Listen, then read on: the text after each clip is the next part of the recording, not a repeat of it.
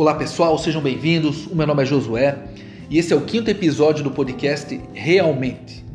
Eu sempre inicio dizendo que o propósito dessa nossa conversa é levar e buscar conhecimento no intuito de obter uma mentalidade de crescimento que se traduz em qualidade de vida à medida que a gente coloca em prática os aprendizados adquiridos. E lembrando que quanto melhor nós estivermos e também as pessoas à nossa volta, mais situações positivas vão estar acontecendo. O assunto que eu trago para hoje, ele é um pouco mais leve e o tema é Nunca mais erre nos presentes.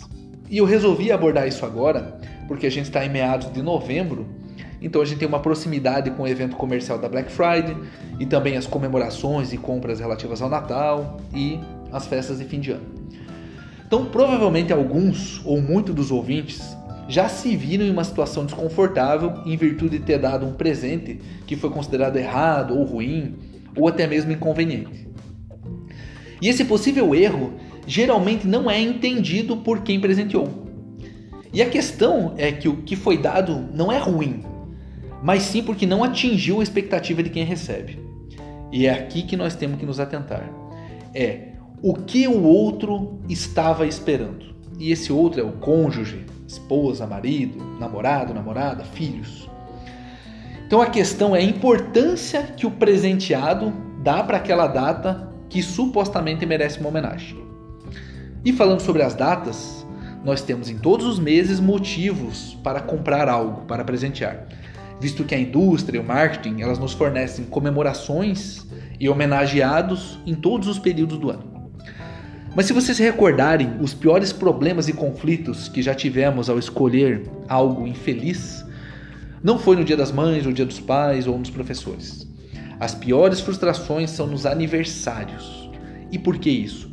Porque o aniversário, ele é o dia daquela pessoa. Ele é um dia único, somente dela. E mesmo que a pessoa não demonstre interesse, o aniversário é um dia de reflexão, onde nós nos comparamos em que ponto da vida nós estamos, se atingimos as conquistas que a gente esperava para aquela idade, nos comparamos com outras pessoas com idade parecida e muitas outras reflexões boas e ruins que cada um sabe que faz e pensa. E o que a pessoa espera então no seu aniversário? Ela espera ser lembrada, ser reconhecida, que comemorem sua data festiva. E assim o presente vindo de uma pessoa próxima ou de uma pessoa mais íntima, ele se torna tão importante, porque ele simboliza toda essa demonstração e consideração para aquela pessoa. Tá, então qual que é o erro que provoca tanta frustração?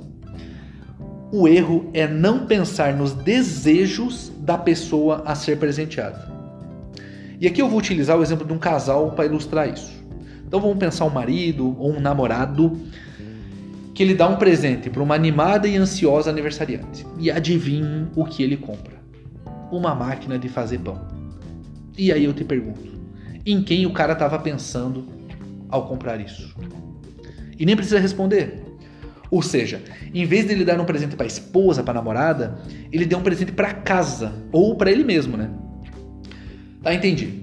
Então é só eu comprar algo que a pessoa use em si própria, por exemplo, uma bolsa, um sapato, e tá tudo certo.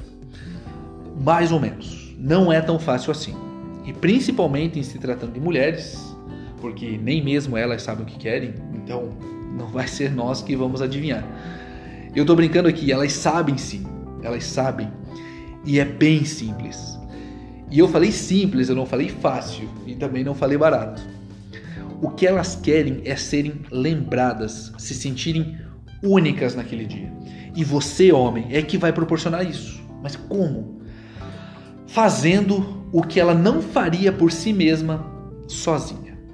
Mas como assim? Por exemplo, o sapato ou bolsa, ela sabe exatamente o que ela gosta e provavelmente ela já tem vários.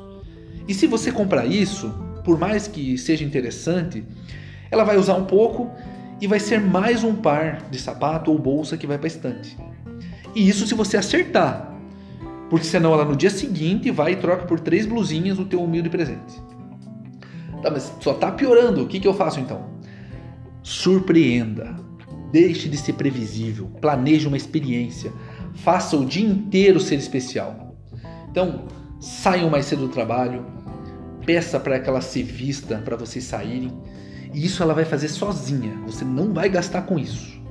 Então você vai proporcionar o evento que vai fazer com que ela use as coisas que ela já tem e que fazem ela se sentir bem.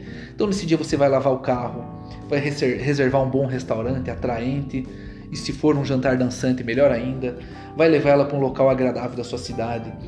E aí no fim de semana você vai reservar um bom hotel, uma pousada, uma vinícola, algo que tem uma estrutura voltada para casais e com o máximo de conforto.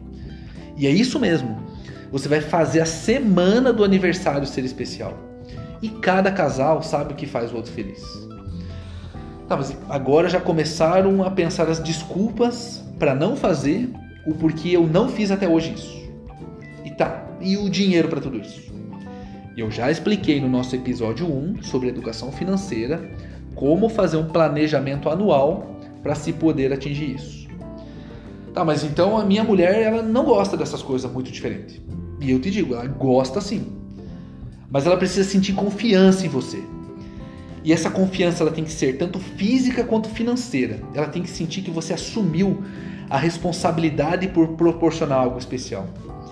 E assim vocês vão ter história para contar, fotos para se recordarem. E aí você deixa ela tirar foto do prato de comida, postar nas redes sociais, porque o dia é dela. Mas foi você que proporcionou toda essa experiência. Então a pessoa ela tem que sentir que você se preocupou com esse dia e você planejou algo interessante, teve coragem de agradar de uma maneira ousada, deixou de gastar o dinheiro com coisas aleatórias e investiu nesse momento para vocês dois. E se no meio de tudo isso ainda você aparecer com um bom presente, poxa, aí é o 10. Aí você vai se surpreender com o que vai acontecer depois disso que você proporcionou. Então, seja ousado, surpreenda, não seja previsível e planeje uma experiência. Ela tem que entender que você se preocupou com essa data, você procurou entender o que ela gostaria e você proporcionou isso. E não simplesmente você foi lá, verificou, não, a pessoa gosta disso, então vou dar mais disso para ela. Ela até vai gostar, mas é aquele gostar com uma certa mesmice, que não vai ter uma surpresa, não vai ter um entusiasmo. Tudo bem, pessoal? Se esse conteúdo fez sentido para vocês, peço que me acompanhe nos nossos próximos episódios. Deixe seus comentários, sugiram temas e assuntos para que eu possa estudar e trazer para vocês posteriormente. Obrigado por me acompanhar até aqui, um abraço e até mais.